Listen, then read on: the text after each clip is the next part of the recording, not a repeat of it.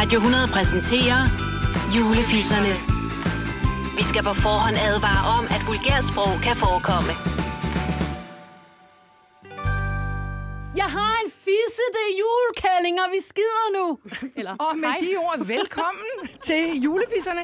Til dig, der lytter med, og til jer inde i studiet. Halløj så. Halløj, halløj. Halløj.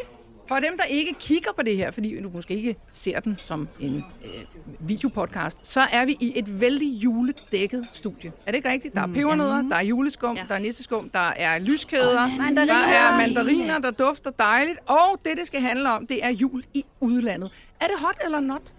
Nu fik jeg lige proppet en skumjulemand i munden, Jeg har men en jeg vil penis- faktisk gerne fortælle noget. Penissyge. Ja. Nej, det har, det har jeg ikke. Jeg har holdt jul i udlandet, og, øhm, og det har jeg faktisk nogle gode erfaringer med, og så har jeg nogle, der er lidt nederen, fordi på, på et tidspunkt, der valgte vi, da børnene var små, at tage til Tenerife for at holde jul. Mm. Og øhm, det lød jo rigtig fint, og vejret var dejligt, og alt det her. Men det var bare ikke sådan rigtig øh, jul. Altså, det var Lollo og Bernie, øh, de her figurer, der render rundt på resortet med nissehuer på. Og sang, øh, Tæbernisser, mand. Ja, det var faktisk lidt. Og så skulle vi danse om juletræet til svenske julesange, og, og maden, det var IKEA-kødboller og øh, spaghetti i, i sådan en buffet-ting, man gik og, øh, og hapsede op af. Og det var der bare ikke særlig meget jul over, vel? Nej, det er der sgu ikke. lidt, øh, Det er der sgu ikke. Det lyder lidt Til gengæld, så for to år siden, der tog vi til Sverige, og det var total wham jul. I knaldede i alle hytterne derovre, mand. Vi var rigtig, rigtig mange samlet der i familien, så der var ikke særlig meget knalleri der. Men, men der var sne, som dalede ned, og vi havde øh, fælles, eller hvad hedder det, ens julesvætre på, og, øh, og kastede rundt med sne. Så det var bare en helt anden måde at holde jul på. Og, Og det er jo en, det, det er jo sådan en postkortjul, ikke altså? Det har jeg også prøvet. Ja. Og jeg rejste hele vejen på den anden side af kloden til Alaska. For der var min daværende kæreste. Puff. Han var oppe at arbejde, og jeg tog afsted på min fødselsdag den jeg 8. også engang december.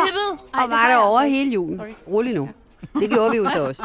Men så skulle vi jo så lave dansk jul for den der familie, vi boede hos. Og jeg skulle jo stå for den der risalamang. Og er I klar over, hvor vanskeligt det er at lave risalamang, når man skal købe ind i USA, og man vandrer op og ned igennem de her ufattelig lange gange. Det er jo nærmest som at gå på hovedbanegården, hvor der bare er ris til højre, ris til venstre, og man kan bare ikke finde lige præcis den pose, hvorpå der står grødris. Det Nej. findes ikke. Nej.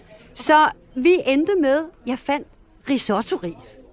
Og jeg ved ikke, om I nogensinde har prøvet at, at koge, koge øh, øh, hvad hedder sådan noget, risengrød på risotto-gryn. Nej. Det bliver en lille smule sådan øh, knitre, knitre inde i munden. Men øh, min erfaring er, at skal man lave risalamang i udlandet, så skal man altså virkelig tage sin ris med hjemmefra. Og nu tror jeg ikke, der er så mange, der skal ud og rejse i år, fordi vi må ikke rejse nogen steder. Så bare til erfaring til 2021, hvis det nu skulle være. Tag risene med hjemmefra. Så hvis du ikke vil have knitren i munden, som man siger, Eller min pik. så slutter vi af for i dag. Hvad råber vi? Vi råber pik og skrider, kællinger og ned ud overalt. Ej, er det fantastisk.